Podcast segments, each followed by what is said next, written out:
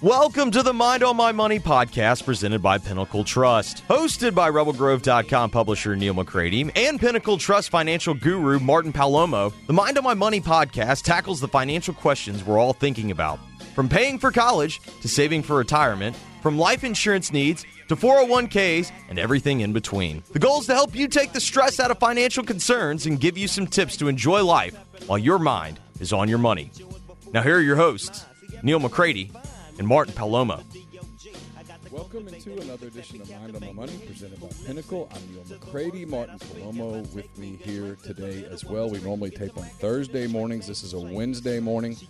I'm going to be out of pocket for a couple days, so Martin was kind enough to uh, adjust his schedule to make this happen today on this Wednesday. A lot going on in our world, uh, markets, the Fed, State of the Union was last night as we record this on uh, Wednesday morning. So a lot to for us to dive into, and we'll do that in just a moment. First, I want to tell you I'm coming to you from the Clark Ford Studios. Clark Ford's in Amory, Mississippi. 662-257-1900 is that number. Call it. Ask for Corey Clark. Tell Corey what Ford product you're looking for. He'll send you a quote within 15 minutes in business hours. 662-257-1900. And Martin, before we uh, get rolling and dive in too deep, tell the people about Pinnacle and how they can get in touch with you all. Indeed. Uh, man, happy to be with you on this. It's a beautiful Wednesday morning here. Um, things are crazy like they have been for the last couple of weeks, but I am definitely encouraged by Powell's testimony, which I know we'll talk about as we kind of get into the show. But, um, you know, one of the things we have told, and we're about to jettison out a written piece to to all of our contacts, not even just our clients, but you know, just people who uh, who have you know shared their email address with us and want to hear our thoughts on things. But you know, one of the one of the, the what was written in the piece was really you know in times of uncertainty, diversification and not making emotional decisions. And I know it sounds like we beat this horse to death, but we beat it to death because because it's important. Um, you know, it's really the best decision that people people can make. And uh, uh, Reed co-authored this piece with me, and he kind of got into some statistics too. So, um, you know, especially with conflicts. So, you know, if, if, if people are listening to this and they've been doing it on their own, um, you know, or they just want to check, you know, check us out, see if we're a good fit personality wise and, and planning wise, give us a call 601 957 0323, or you can email us at info at mypinnwealth.com. All right, where do you want to start? You want to start with? Uh, there's just a lot here. Like, I think the thing that people are talking about the most right now is Russia and Ukraine and the price at the pump. Gas prices are going up. There's people talking about five dollars a gallon, maybe more. Um, I'm, I'm looking for a couple of stories here that I'd found earlier. There's so much out yeah. there in the media that it's uh, sorting through it is, is difficult. All right, we'll start. we won't see some prices at, while you're looking. I'll I'll kind of comment. I mean, and I'm not saying that we wouldn't see any increases, you know, at the pump, but really, like Western Europe is going to feel that, and their and their gas prices are already like naturally higher than ours anyway but they're really the ones that are going to fill it at the pump. But I, dude, I think where people could really feel it the most, and and maybe it's because of the time of year that we're in. Maybe the impact will be slightly less, but is in the natural gas market because I mean that was, and we talked about when we, I think the first time we talked about Ukraine on the show, we talked about my brother lived in Moldova in like 2014 I think it was 2013 through 2015, which Moldova is a border country for Ukraine, and it was when Russia and Gazprom, you know, shut off the natural gas flow to uh, Western Europe in the winter, uh, and and it was uh it was it was it made headline news. It was a pretty big pretty pretty big event. But I think that's where a lot, the uh, people un- will unexpectedly get hammered is in their natural gas. So if you have you know heating oils with and unfortunately it kind of feels like we're starting to hit spring a little bit but um you know if you use natural gas at the house uh, I would kind of expect that your bill's going to go up. So here's the first story. Yeah, there's, there's yeah, it's all going up. Western firms appear well insulated. This is from the Wall Street Journal. Caitlin McCabe, Charley Grant wrote this. What's up? Uh, early this morning, yeah, Charley, Caitlin, good people. Western firms appear well insulated against the impact of the sanctions imposed this week on Russia. Whether global markets will fare as well isn't yet clear. Major U.S. stock indexes have been relatively resilient, with the S&P 500 and Nasdaq Composite both up at least 1.9 percent since Russia invaded Ukraine. Investors so far have been calm in the face of the conflict, and many have used the opportunity offered by lower prices to buy. Data suggests that risk facing risk facing U.S. banks with exposure to the region are limited. The good news from the perspective of U.S. finance the average stock portfolio is hardly exposed to Russian stocks, and U.S. companies have little reliance on Russian revenue. Western banks' exposure to Russia, meanwhile, has dwindled since the 2014 annexation of Crimea. The uncertain and potentially worrisome news global energy markets may be more exposed to the impact of sanctions than traders, portfolio managers, and policymakers realized. Oil surged Tuesday to its highest level in more than seven years, reflecting in large part the pullback by Western traders from a range of firms they feared might be linked in any way to sanctions. A corresponding plunge in bond yields and bank shares suggests the economic impact in the U.S. could be significant, traders said. To be sure, even the bad news in markets in New York has paled in comparison to what has happened in Europe. This week, the Russian ruble has fallen, while London listed shares of many Russian companies have tumbled. Russia's central bank closed stock trading for Monday and Tuesday to stem further turmoil. Even Tuesday, when U.S. stock indexes tumbled, investors said trading was orderly. To be sure, potential risk for the U.S. and other Western markets have emerged. While still a small player on the world stage, Russia is the world's 11th largest economy. The country's status as one of the largest suppliers of oil and natural gas keeps it solidly entangled with the rest of the globe. Rising oil prices could potentially exacerbate in- inflationary pressures in the U.S. and elsewhere. Brent crude futures have risen 8.4% to $104.97 a barrel since the invasion. All right, so I have a question here. Sure. And I know you're not a oil expert, but I think it's a question. I, I am not, but but I think it's a question that a lot of people have.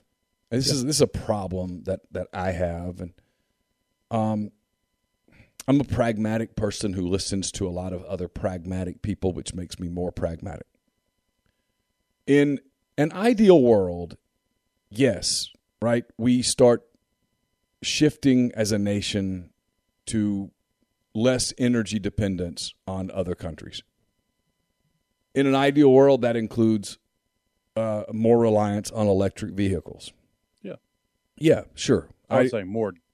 I would think more domestic energy production. Well, I was getting But there. yes, I was getting. We'll go down the was- we'll go down the electric. I'm doing route. the. I'm do, this is my problem. I think sometimes with with, and I don't know how to communicate this because people go, "You're a right wing nut." It's like no, I'm not a right wing nut, but I'm a realistic person. I don't think you're a right wing nut. Well, you know me pretty well. I mean, come on, people who are right wing nuts don't have some of the social views that I have. I mean, I, you know, it just doesn't. It doesn't last. I, I'm. I'm I'm, I find myself siding with the right far more than I ever have before since the pandemic. And frankly, we could dive into that on another podcast about how revisionist history is pretty wild. But regardless, in an ideal world, yeah, man, we, we go to electric vehicles and we don't have to depend on the Saudis or the Russians or anybody, and we're all good. But Martin, we don't live in an ideal world. That's No. not realistic. Like you, you, you can. Everybody's like, "Oh man, these and infrastructure, yeah, these Ford F one fifties that are ele- electric are awesome. Sure, absolutely. dude. They are, And they are. The They're- F-150 Lightning. Yeah, they're awesome. They are sexy. They're also. I would love to have one. But, what's what's the price on one of those pups? well, I think the starting price on like the because I think there's like, and I may be wrong. I think there's like only three trim models. I think there's like the XLT, the Lariat, and then the the Platinum. And I think the XLT starts in like the 50, 60 Yeah. range, and then the Platinum's up at like 100, So this is my point, right? It- lower hundred. So here's my point. upper 90s, lower hundred. So here's my point. Most people person can't afford that. Not, not only the average person, the, the the the upper middle class person can't afford that car. Yeah, no, you're right about that. I I, I recant my my right. label. Well, and I'm not. I'm not arguing. I mean, it's, it's, it's but No, no, but I'm making but the you're right. point here is I was very flippant with my average. yeah, But uh, yes, most upper middle class families cannot afford a a hundred thousand dollar vehicle. frankly, a lot of upper class families can't afford a hundred thousand dollar vehicle, so that's not real. and so when they go, well, by Right. twenty twenty five, that's not realistic. It's not realistic. It's Right. Simply and, I think the thing that they'll I, I'm gonna play devil's advocate on you there. Okay. They'll say you're right.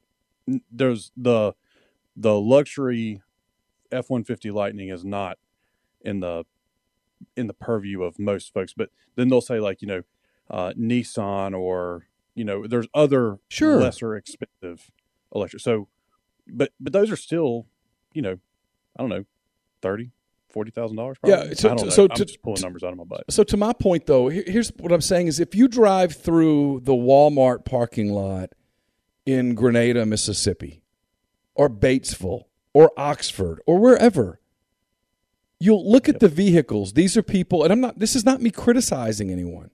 There are no electric vehicles in this parking lot. No, so you're talking about. I'm I'm going to venture an, at least 95 percent of the car owning population in our country owns a owns a vehicle that's dependent on petroleum. Hundred percent. So it's not realistic. It's that's pie in the sky, and my fear a little bit sometimes is that that's where the far left lives. They live in a utopia in their minds of wouldn't it be awesome if? And the answer is yes. Yes. Well, and and can we go 360 with the with the let's pretend and I know we've done this vaguely on the show before, but like let's pretend that everyone does have one just one of their vehicles as an electric vehicle. okay. And I live in Jackson. Like in Jackson proper, not you know, I'm not saying I live in Jackson and I actually live in the suburbs. I live in Jackson proper. Okay. Sure. Uh, it's a crumbling infrastructure. Mhm. Uh, I live with it every day. If if everyone in my neighborhood had just one electric vehicle that had to be plugged in, I just don't know how our electric grid would even it wouldn't. support that. It wouldn't But hold let's up. just pretend that it for we'll entertain me for this one, Neal. Okay. Let's pretend that, that it would, right? Okay. Let's say Jackson got their stuff together, electric grid supports it. okay. How's that how's that electricity produced? With uh, fossil fuels, Fossil fuels, yeah. I But- mean, so it's like it's it's it's it's kind of like where you've seen the Tesla charging stations run by Yeah. you know a diesel generator. it, it Um, Martin. and I just it just trips me out. it's nonsensical. and so where we are today, And I love Teslas. I think they're cool cars. Yeah, of man. course, of course they're cool. It's it's all good. No one is saying. My point is not. Oh, we should just. Oh, so you're saying we should just give it up and just stay dependent on fossil fuels? No, I'm not saying that. Right. But I mean, am- We're not going to generate enough wind energy to support all electrical vehicle infrastructure. We should be producing nuclear energy. Yeah. We, We should, should, is it- absolutely, and- but but because that word is such a nasty into- word, no one touches it. Yeah, I was going to say I'm going to step out into an area I don't know a lot about, but are we are we building and this is a real question. I don't know the answer and I don't I don't necessarily expect you to either. Maybe what some of our listeners do and they can ping us. But are we building new, you know, nuclear facilities, power facilities in the US? I don't know that answer. I I don't Yeah. think so. I guess I, I could look I could ask Google real quick while you're talking. But my, my point about you know electric green the, the whole green new deal is on paper it's awesome. Uh, the, the the vision of it, if it came true, it was great. But it's not realistic by 2025 or by 2045. It's just not. It's not realistic the people that are making those policies, in my opinion, I think they mean well. I do. I think it's one of the reasons that they get so offended at the pushback from people like me. Is they look at me like, "What? Why? Why would you not want this?" And it's not that I don't want it; it's that it's not realistic. And so, in the meantime, right now, we, we keep talking about we're gonna we want to sanction the Russians, yet we're buying their fuel. We're buying their energy. If we want to hurt the Russians, we stop buying their energy. If everyone stopped buying their energy, well, they'd be in trouble because without that, they'd have no they they they don't have the money to fund this attack on Ukraine. It's already not going super from a military standpoint. If they if you took away their money, the what would happen inside Russia would be enough. The Russians would stop the Russians. But we don't do that because we are seem it seems to me that pragmatically pragmatically this would be the time for us to as a country when I say us the US this would be a time to not only resume our domestic and, and it's not resuming because we haven't stopped producing Right. oil. But, But this would be the time to ramp it up. pump it up. Yeah, ramp it up. There we go. That's the word. This would be the time to open it up, open up the, the whole pipeline, the Keystone pipeline, open up everything where we're back in, we, we've become, as we were just two short years ago, energy independent. Get back to that place. Doesn't mean that you're getting back to that place permanently, but now would be the time to get back to that place. Now, I think we should get back Right. to that place permanently because I think it makes us less dependent on other countries. It lets us. it's It, good for our economy, our local economy. You know, Mississippi, especially our local economy. It's good for everything, and it also gives us more power at the bargaining table when we're talking to other countries. It gives us more power at the bargaining table with Japan, with China, with Germany, with whoever. Right? It gives us more. I mean, that's and. and I'm not defending Trump. I'm, I'm on record. I don't want Trump to run again. I, I think Trump is is caustic to our environment, and I don't. Uh, from politically, I, they people hate him or or they love him. It's it's bizarre to me, uh, but but they do. But I do think he was onto something with that, with being able to have more leverage at the bargaining table. You know, I'm following this Major League Baseball thing, and the truth is, one of the reasons they don't have a deal and they can't reach a deal is because the owners have all the leverage. The players don't really have that much leverage. There's not a whole lot they can do other than just not play. And the owners go, okay, cool. Well, then don't play for a month. You won't get paid. And you'll start, as you get more and more broke, you'll get more and more desperate, and you'll come back to the table and you'll take our deal.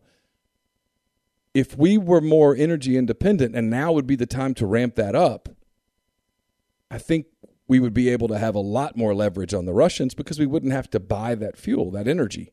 As it is, we're having to buy that energy.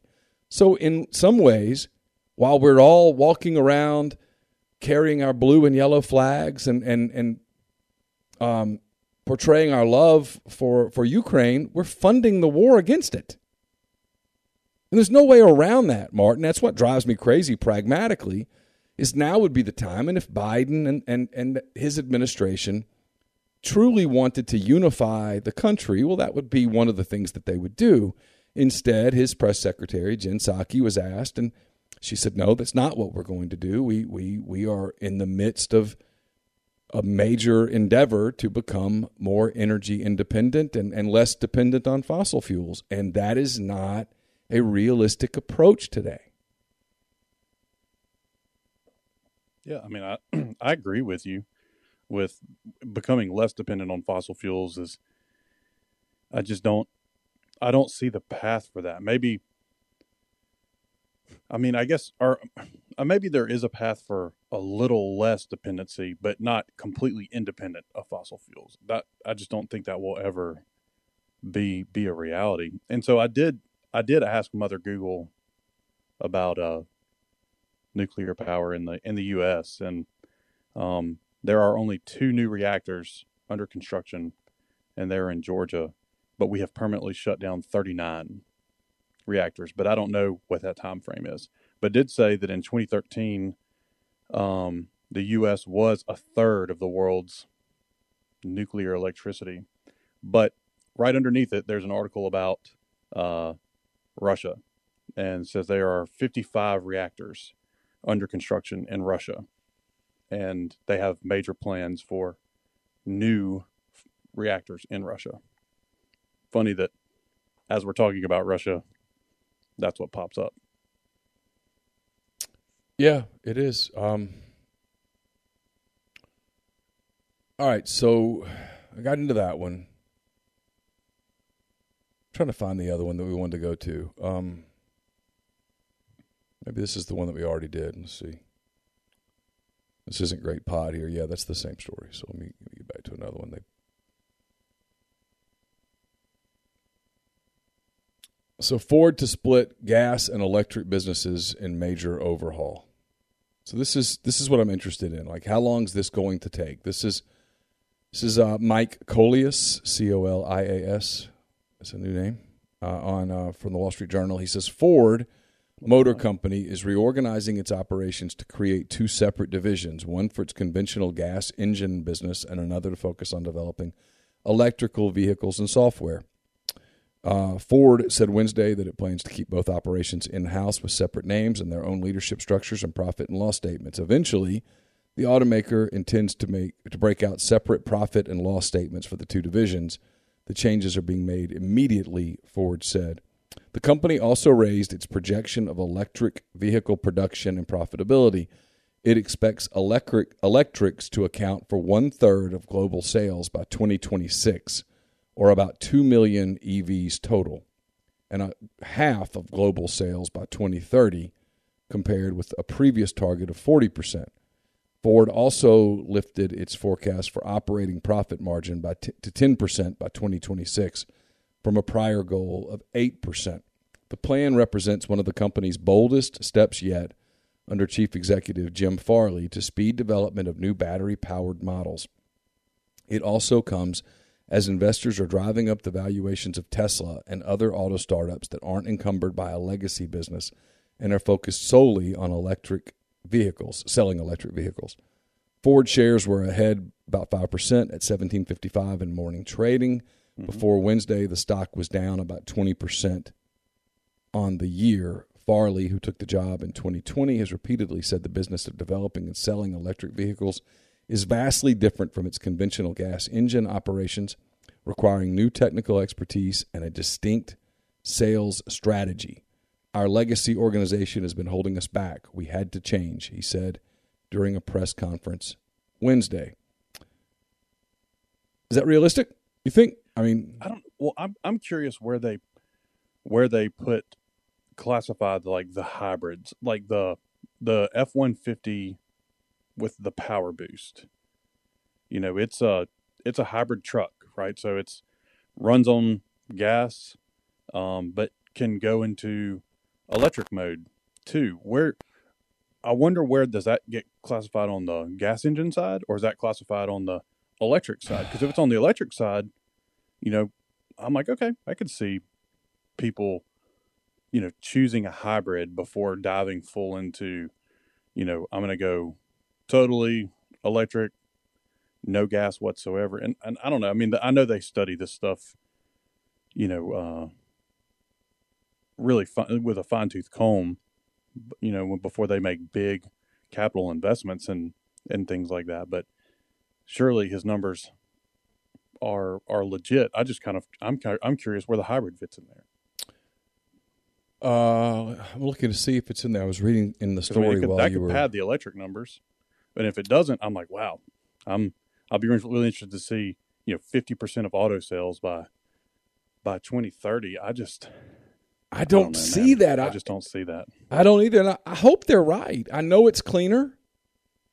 I, and then I have another concern. Yeah, so the, the other concern I have, and you nailed it, is the grid, and also people driving across the country. Where do you stop to charge? How do you know right. you're going to be able to charge your vehicle? There's not if everyone has one because there's zero of that today on the American interstate system. So w- how do we go from zero percent to being able to accommodate? 40% or 50% of vehicles on the roads being electric by 2030, which I don't buy at all. I, again, yeah. again, I, I walked Ford, through the Walmart in a in a Batesville, Mississippi, which is a, a, a relatively poor town.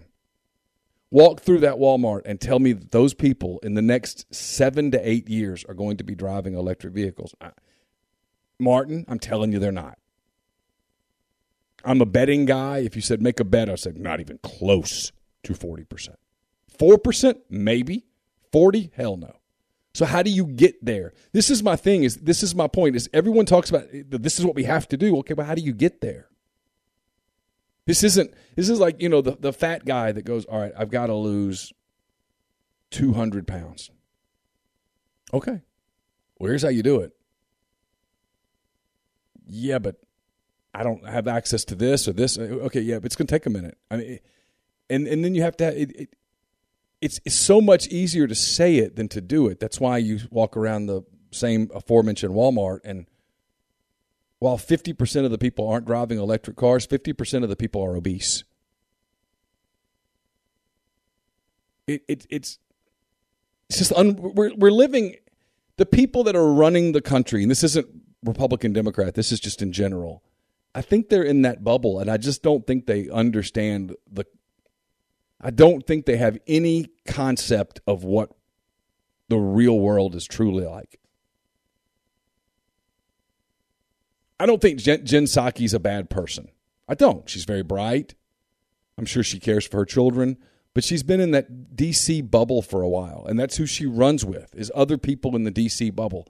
And so she gets these questions from from people in the media, and she just looks at them like they're insane because I think she actually thinks they're insane, even though I think people like you and me hear the question like, yeah, it's a good question.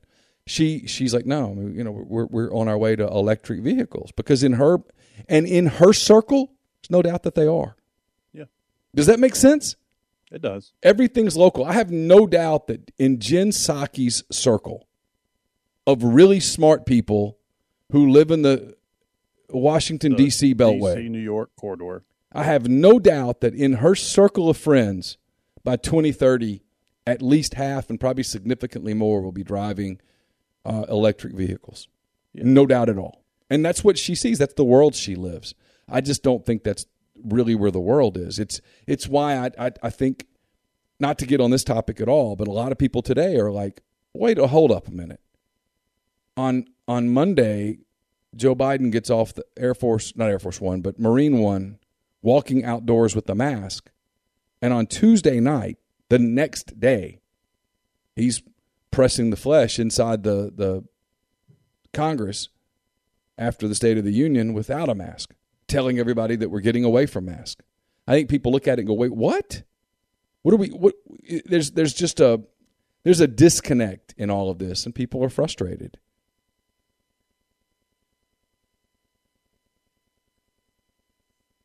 Today, as of today, Sorry, dude. While you're doing while you're talking, I'm not ignoring you. I was trying to look up Ford's Blue Oval charge network. I was trying to look at the look for a map. Okay. I was going to tell you that Um, here's a sentence here. Ford, General Motors, Volkswagen are pouring billions of dollars into battery plants and new electric vehicle factories as they race to bring the market bring to market more electric vehicles, which today account for just 4% of US vehicle sales. 4%. 4%. So you think of all the cars that are out in the market today, only 4% of the ones being produced today are electric, which means that all these other years full of vehicles that have been that are still out and running around and that are being bought, you know, as a previously owned vehicle or whatnot. I will say 40% of vehicles sold by 2030 being electric is impossible. And now if you're talking about new sales, maybe. But sales, impossible. No chance. No chance. And I'm a family that is we are let's see it's March. We're we're half a year from five vehicles. None are electric. On my street, I know of one electric vehicle. One. And I live in a, you know, what I think you would probably call upper middle class, lower upper class neighborhood in Oxford. A lot of people who do well, homes homes selling for 460 right now roughly. New homes that are being built just north of me, 400 and when I say just north, I mean a quarter of a mile in my neighborhood on the dog walking path, 469. So people with expendable income, people with money, they're not buying electric cars. Yeah, no, I mean, I, I think there'll be some increase for it, but you Oh, oh, I, there's I think in our no neighborhood, you're right. Like in our neighborhoods, like dude, if I could get my hands on an F one fifty Lightning, I- would love that. And I realize like that's I don't even think that's possible for the next couple of years. Well, and I would love that too. So before anybody thinks I'm being negative about it, I would completely love that. I would love to not. I, I'm, I'm, I'm, I've got to go fill up my my truck. I have an F one fifty. It's not a Lightning. Yeah. It's just an F one fifty.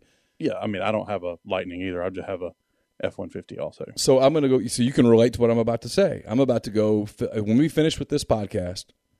I've got to I mean, 90 go. I've got to go to Kroger and I've got to fill up my car and go into the grocery store and get a couple things that my wife has asked me to get. So I'm going to fill up my vehicle. It's about two thirds empty right now. It's got about a third tank, but I'm going to fill it up because I'm hitting the road today. And I just one of those people that when I hit the road, I like to start with the full tank. It's going to cost me somewhere between sixty and seventy dollars to fill up my vehicle, and if I ran it down to empty, I'm spending the other day it was ninety seven dollars Mm-hmm. to fill up my vehicle. Would I love to get away from that and be able to just to charge my vehicle? well, of course, but you but you brought up a great point. I heard Adam Carolla bring this up. It was he and Mark Geragos. They were doing uh, unreasonable doubt, and somehow they got on this topic, and they were talking about how in California they just don't have the the electrical grid in place or anything close to it. And these are guys that, I mean, they live in seven and a half million dollar homes they don't have the grid in place to support everybody having an electric vehicle and charging it overnight. Well, dude, and I just looked in Mississippi. I got on Ford's website on their Blue Oval charging station network. And I just and it lets you plan a trip. Like if I was to and I just put in Jackson to Miami because I just did that trip recently when I when I went down for my family's for the funeral. And in Mississippi, leaving Jackson, there are literally only two towns that have charging stations. And that's in Jackson and then in Hattiesburg. And then the next one is Mobile. And you may say, well, you you know, you can get there from Jackson to Hattiesburg and then Hattiesburg to Mobile with, you know, and not have to worry about running out of battery. And and that's right. But then from the panhandle of Florida all the way down to Miami, it's like it looks like every, you know, eighth of an inch on the map has a charting network for Florida. But in Mississippi, we don't. So like the the people that are living in Brookhaven that want an electric vehicle, like I, your only option is to charge at home, Right. and that may be okay for them. And it might may be. say, "Hey, if you're not I'm not, leaving, uh, if you just drive I'm not- around, that's probably fine. Yeah, yeah. But Jackson and Hattiesburg, that's it. It's just so far to go. And And I realize they'll probably get this thing built out more, um, you know, as time passes. But, but but but the answer today to how do we impact the Russians fossil fuel is fossil fuels. We, we we we get that going now, and it's it's where people get frustrated. Is you want what you want to say is like if if as much as I catch myself disliking this administration for a, a myriad of reasons, the answer would be: listen, we we can't stop doing what we're doing to become more energy independent and green energy, and we we're we're determined to do this. We we believe that we we have a moral obligation to uh, to do this. Okay. But for now, while we're doing that, we are also going to ramp up domestic um, production of, of of fuel so that we're not dependent on the Russians to the point that we don't take anything from Russia. We're not giving them any money, and we're we're going to uh, we're going to starve them out. That that would be met with um, universal, almost universal. I mean, you know, there would be some people on the very far left that would say, "Oh, you're just giving in," but most people, uh, especially the people who decide elections, those people would would applaud that decision. They would say, "Oh, wow, you actually care about me. You not only care about what's going on in Ukraine and Russia, but you care about me." Because this leads to my next story that I know you want to get into. This is again Wall Street Journal. This is written by Nick Timiraus, I believe. Federal Reserve Chairman Jerome Powell said he would propose a quarter percentage point rate increase in the central bank's meeting in two weeks amid high inflation, strong economic demand, and a tight labor market. Mm-hmm. Before Russia's invasion of Ukraine, Mr. Powell said he expected the central bank to continue a series of rate increases this year, while he said it was too soon to say, this was an article that was written today, while he said it was too soon to say how the war and the strict economic curbs imposed by the West against Moscow would influence the U.S. economy, he hinted at growing urgency to continue to tighten monetary policy. For now, I would say that we will proceed carefully along the lines of that plan, Mr. Powell told the House Financial Services Committee On Wednesday, we're going to avoid adding uncertainty to what is already an extraordinary, challenging, uncertain moment. Mr. Powell said he expected the central bank would make would also make good progress preparing its plans to shrink its 9 trillion asset portfolio, 9 trillion dollar asset portfolio, but that it wouldn't finalize them at the March 15th and 16th meeting. Most Fed officials, Martin, have indicated they would prefer to begin raising their benchmark rate in March by a quarter percentage point, the size of all Fed rate increases since their last half point move in 2000. A few officials have hinted over the past week that they would be open to a larger increase this month. Powell began to lay the groundwork Wednesday for the possibility of larger than anticipated increases this summer by half percentage point increments if inflation doesn't diminish enough. All right, put that in layman's terms for uh, the people who don't completely get it. Yep. So a lot of a lot of the volatility that we've been experiencing in the markets pre, you know, the fear of the Russia Ukraine conflict was was really trying to figure out what was the Fed going to do to check inflation. And so, you know, Martin, markets don't like uncertainty. Markets generally like certainty, even if the news is not, you know, the ideal news or what would be best for, you know, for the stock market. Um, markets still uh, do better in times of of certainty. So some of the debate, because you had Bullard come out and say, you know, oh, we should go, uh, we should be up, uh, you know, a hundred point hike or a one percent hike, and and um and then that kind of got people freaked out, going, oh my gosh, is the Fed considering? Because what you said, the traditional increase has been one quarter of one percent at you know at each interval, and uh, you know a full one percent rate hike would be like way off course with with what uh, you know what the Fed does, and and also that's not priced into the market, so that created even more uncertainty, and you started seeing markets just kind of gyrate. Well, what what Powell said today in his you know in his testimony was that it was it was very likely that they would continue with the you know the 25% or the 25 basis point or quarter percent, you know, rate hike in two weeks, um, you know, at the at the Fed meeting, and that's what the market has priced in.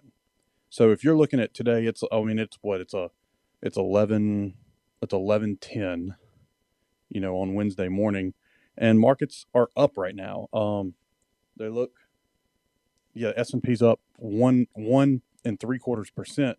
When Fed, when Fed, oh my gosh, when Jay Powell started his testimony, you know, markets were up a half a percent. So just from the certainty that he's given in his testimony, markets have moved back, you know, moved up. There's there's certainty uh, there. Now, one of the things that, and I was watching the Powell testimony before, you know, we got on the um, the recording, and you know, one of the Congress or one of the representatives, you know, it was kind of hammering him about what he said last year with that, you know, inflation was going to be um, kind of temporary and, you know, it would not be, it wouldn't be hanging around for a long time. And honestly, dude, I kind of, I thought the same thing. I thought this was very a reopening deal. It was going to be somewhat transitory and it, and it has persisted. So, you know, I was wrong on my side, but I, I saw the thing, I saw the world the way, you know, Powell saw the world. Now, it didn't happen that way. Inflation persisted, and so now they're having to, you know, make reactionary moves, which which Powell has done a really good job, kind of anticipating versus reacting. Um, you know, I'm not being critical of the guy by any stretch of the imagination, but he did miss the mark on on uh, you know, we should have probably started slowly hiking, you know, last year. But then, you know, markets would have instead of being up you know twenty percent last year, markets would have been up ten because of because of that. So it's just you know, was he late to the game? Yeah, um, I, I was on the same you know thought pattern as he was, and then you've had a little bit of turnover in the you know in the in the Fed and who's the presidents and chair folks, and um, you know, and Bullard came out kind of just really aggressive and hawkish, and and spooked, um, you know, a lot of investors. And I still say, you know, like our investment policy here is so much dependent on what the Fed does because, and I'll stick by my guns on this, I still think the Fed is one of the largest influencers in the market, you know, above and beyond anything else and everything else.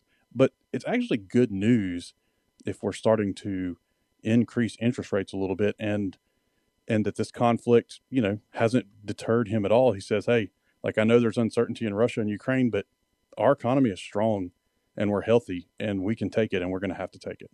So, I think that's good news, although, you know, it might be volatile for markets, but it's good news for the economy. Okay. I'm gonna ta- I just continue to take your word for it. I believe you. well, if you took my word for it last year when I said, "Hey, this is going to be transitory," you know, I was wrong, and that's okay. I'm wrong sometimes, It, but it can happen. Yeah. But for the most part, the Fed is. I'll give them. I'll say they have a batting average of 950. Okay. Pretty damn good.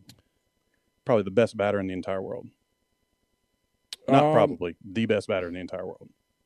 This isn't meant, Martin, as a political statement, but last night, President Biden, in his State of the Union, and I'm boiling this down to awfully simplistic, but he essentially said and then proceeded to behave as if, hey, we're moving past COVID. It's been a long two years. Um, you know, he took credit for some things and whatever. I'm trying to find it where I can get this a little better, it's not my words. Uh, a year ago, in his first address to Congress, Biden spoke to a masked and distanced audience as the nation was in the grips of the pandemic. On Tuesday, the chamber had a different look uh, to go along with the president's more optimistic tone. While the audience was smaller than in years past, most were unmasked, and attendees milled about chatting and hugging ahead of the remarks. First Lady Jill Biden and most of her guests weren't wearing masks, and Mr. Biden shook hands with lawmakers and others as he entered the chamber. In that setting, Mr. Biden suggested that the nation was moving into a new phase of the pandemic, calling it, quote, a new moment in the fight against COVID 19. Uh, Biden pledged to continue to work to vaccinate Americans, take steps to be ready for future variants. Said the U.S. had the tools to keep schools and businesses open, stressed that emerging from the pandemic isn't a guarantee and that it is still necessary to adhere, whatever, public guidelines, et cetera, et cetera. Uh, the CDC has eased guidelines on COVID 19 masking. My daughter Caroline sent a picture of herself attending class today at the University of Arkansas without a mask. It is her first time since uh, March of her junior year that she's gone to class without a mask, which is remarkable. Good for her. Good for her. Yes, I've, as I've told her, never let them put it back on your face. Um, anyway, my question is this: as it becomes obvious, and I'm just being real here, as it becomes obvious that the Democrats have got to move away from this to avoid a bloodletting in November, how will this affect the markets as COVID kind of starts to go away from being a talking point, or are we already there? Have we already hit a point of normalcy to the point where, while we might do some theatrics because like airlines for example but for the most part are we are we over it from a market standpoint how it impacts the markets Uh, man, I, I, I think we are. And, uh, I mean, I don't know that there can be, I hate to say this and then I'll eat, eat my words. I'm to knock on wood as I say it.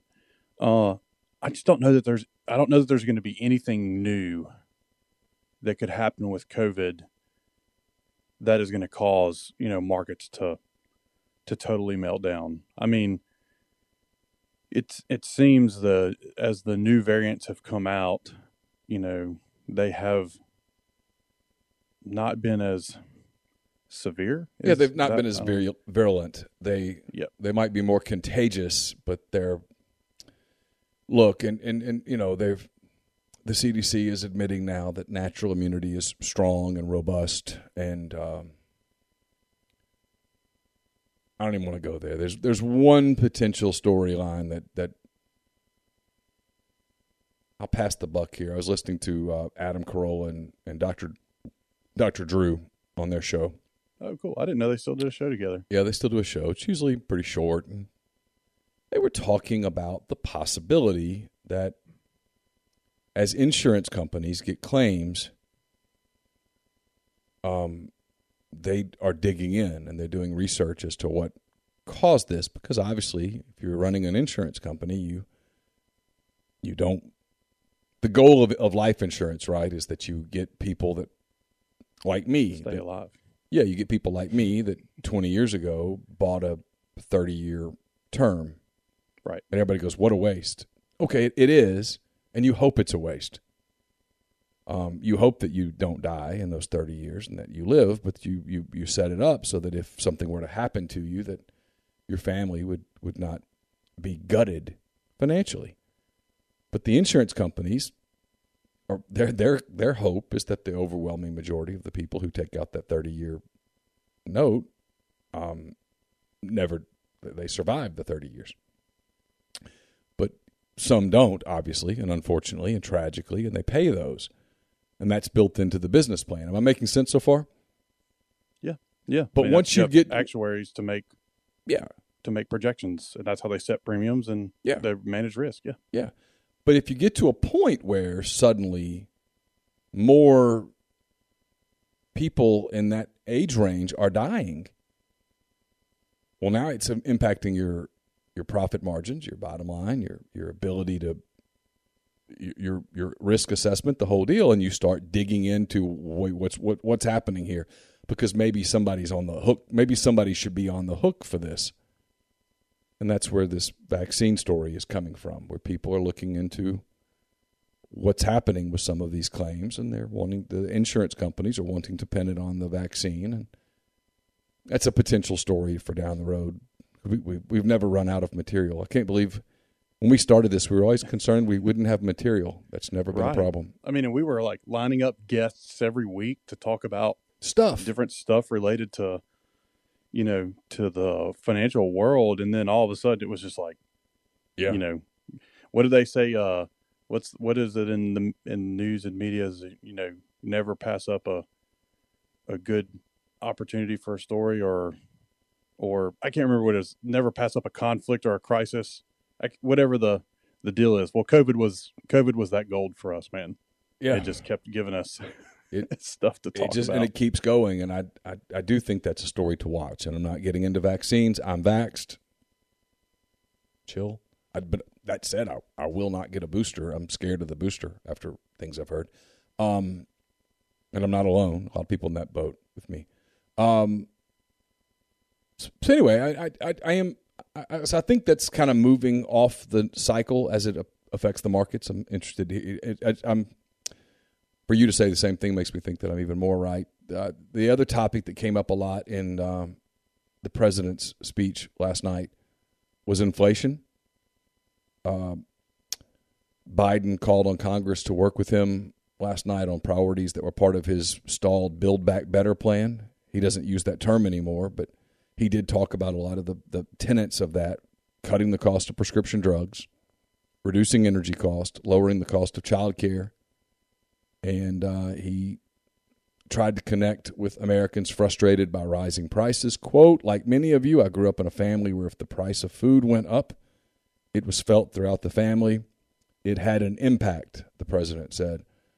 Uh, Republicans have hammered Biden over price increases. They're holding regular news conferences on this issue, highlighting inflation and political ads ahead of November's elections when they are favored to retake the majority in the House. This reading from, again, the Wall Street Journal. It, it it's it's going to be the, the thing that Biden and the Democrats have to attack Martin here in the next five six months. They've they've either got to come up with a way to get prices down, or they've got to be able to blame the other party for the prices staying up. And that's going to both of those things are going to be a challenge. I think. Yeah. I mean, I think it's, I think, I think prices will come down, and and we've said this for, you know, I guess almost better part of a year now when we've been talking about inflation and, and supply chain issues, and and and that will, when supply chains kind of work themselves out, that will bring you know the cost of things down. And then what'll also happen is just a natural cycle of things as as inflation gets so high for producers of things, you know, business owners and managers have to make decisions on you know, I've got I can't control my input costs, right? Like cuz I can't tell my the guy who's selling me honey to charge me less for the honey. I have zero control over that. The only thing they have control over is, you know, how much staff they have. And if they're having to pay staff more, that squeezes their margins to where, you know, a manager or a business owner, if they're operating at a loss, is not sustainable or they won't stay in business. They'll start cutting staff and they'll say, hey, you know, the guys, you guys that are here are, you know, are mission critical and I'm going to have to ask more out of you. And I've paid you more. So I need you to help me out here. And then it all, it's, it's just an ebb and flow. And I hate to say, sounds so flippant about it, but that's, that's kind of how things happen. Um, you know, or they'll automate jobs if they can and have machines do the work of humans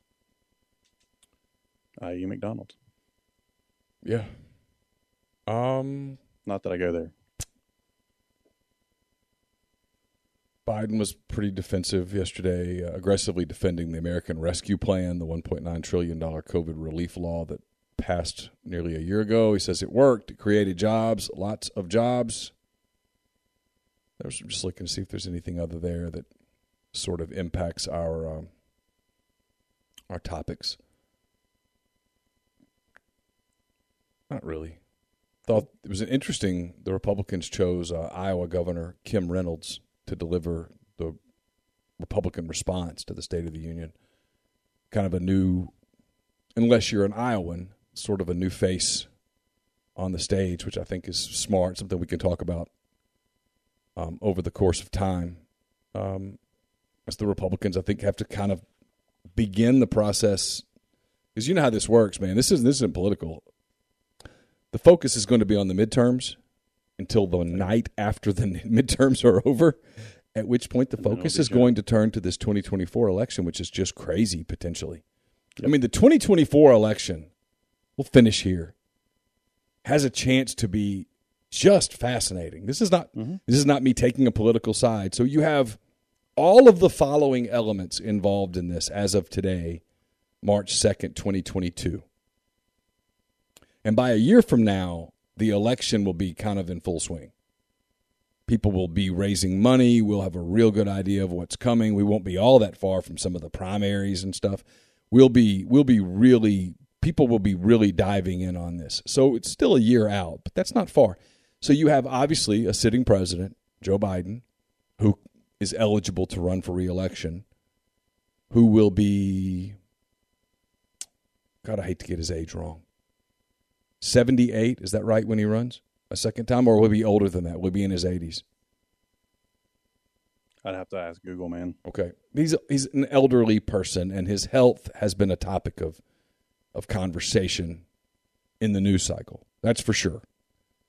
You have a sitting vice president, Kamala Harris, who is wildly unpopular in the polls. Who Democrats internally are very scared of of her viability as a presidential candidate. And it's it's conceivable that by that moment she'll be president if you if you question Biden's overall health, health as yeah. as many do. And I'm not saying I do or don't. I, but it's it's conceivable, of course. I mean, you're the vice president; you're a heartbeat away from the presidency, no matter who the president is. Um, so you have them. You have Hillary Clinton out there, um, clearly kicking the tires on a on a run. I don't know of another Democrat that immediately comes to mind as a as a strong candidate. There's been talk about Pete Buttigieg and whether some of Harris's internal battles with Buttigieg have to do with a potential presidential run for either of them. So you have that on the on the on the Democratic side. Then on the Republican side, of course, you've got the the possibility of former President Donald Trump running. He hinted strongly at running I guess it was over the weekend, first part of la- uh, last week, whenever that was, um, at a at the CPAC down in Florida. He spoke and he was not particularly ambiguous. Speaking of Florida, you've got the governor there, Ron DeSantis, who's wildly yep. popular with with conservatives. Um, and then you have candidates like Kim Reynolds, who this I'm reading this from the Wall Street Journal. Uh, earlier Tuesday, she signed into law a major realignment of her state's personal income tax system. She's up for reelection this year. She's also been mentioned by some as a possible running mate for uh, Trump should he decide to launch another uh, White House bid. So interesting. I mean, it really is. It's the idea of Trump and Hillary Clinton diving back into a presidential campaign.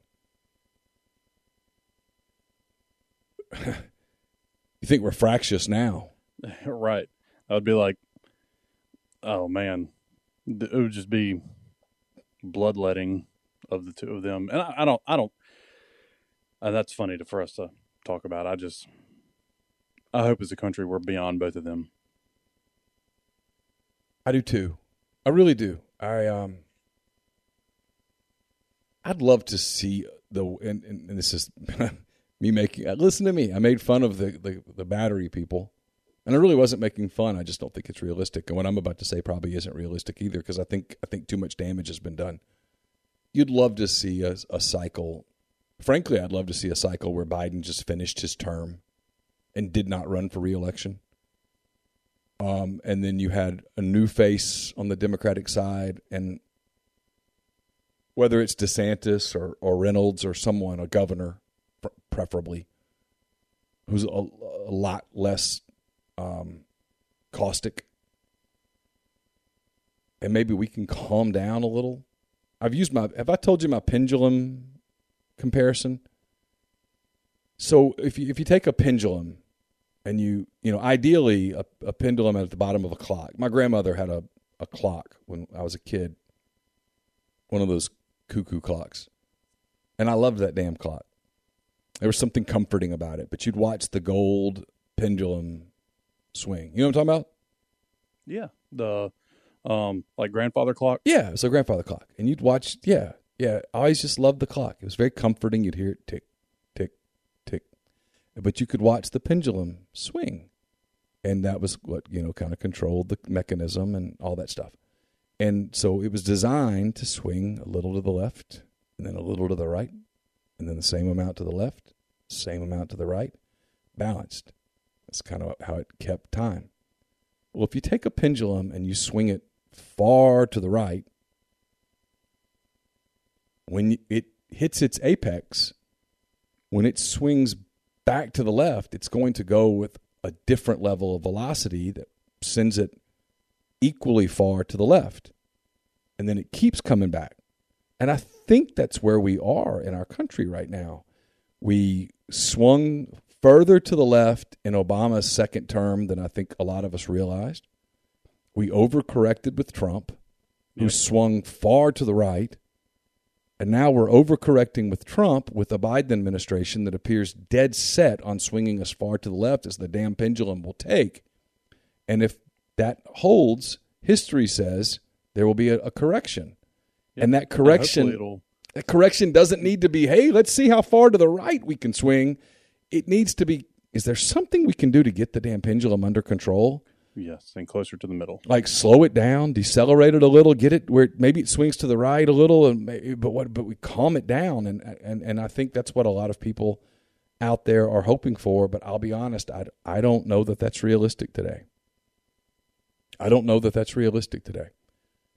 Yeah, um, well, I, COVID has certainly fueled the fire of polarizing, and hopefully, and hopefully, man, in a by the time we get to the generals, we'll be far enough away from COVID that people will start kind of thinking normally again versus being you got to be in this camp or that camp. Yeah, and there's a lot of things that has to happen first. I think the media has to win back the public trust. I think the government has to win back the public trust. There's a lot there, right? I mean, this is why this Russian thing is is the Russian Ukraine thing is really this is one that everyone's got to get right beyond avoiding uh, the obvious, avoiding nuclear war. Right. I think right. beyond that, it's regaining some trust where you feel like you're being told some version of the truth and not just a wild lie. I think a lot of people right now feel lied to. They don't trust anyone. And the mixed messaging, like I was telling you about the it's one of the reasons I think the mask thing needs to go away. Mask, no matter what you think of mask, and I clearly think they're a joke, but no matter what you think of masks, they became politicized. And there are people who don't want to stop. There are people who don't want to stop wearing masks because they're legitimately scared. And there are people that don't want to wear masks because they don't want to give up. I think that sense of virtue and belonging and hey, you know, and I think that's the part. And then there are people that never would put a mask on because they just by God were sick of it or, or they, they it was became not wearing it was almost a MAGA hat of a way. And and all of that's kind of dangerous. And I don't know, as we go into the rest of as we get into the midterm cycle, because we're about to get into the midterm cycle now pretty hard. It's March. People are going to start getting serious about these campaigns. The ads are going to pick up. There's right now the rhetoric's pretty strong. And so I think that's where we're headed for a little while. So maybe as we get into the summer and fuel prices and all of the things that we've talked about. So Yep. We'll see how it affects midterms. Martin, as always, uh, it's great talking to you. Hope, hope Dude, I appreciate you, man. I enjoyed it. Hope I you hope you have guys. safe travels wherever you're heading this weekend and and uh we'll do it again next week. Okay, I look forward to it. So that's Martin Palomo. I'm Neal McCready. That does it for this edition of Mind on My Money, presented by Pinnacle. Don't forget it's mypinwealth.com, M Y P I N N wealth.com to get in touch with Martin and the great people there at Pinnacle. So until next week, have a uh, have a safe time out there, and uh, thanks for making us a part of your week. And we'll talk to you again soon.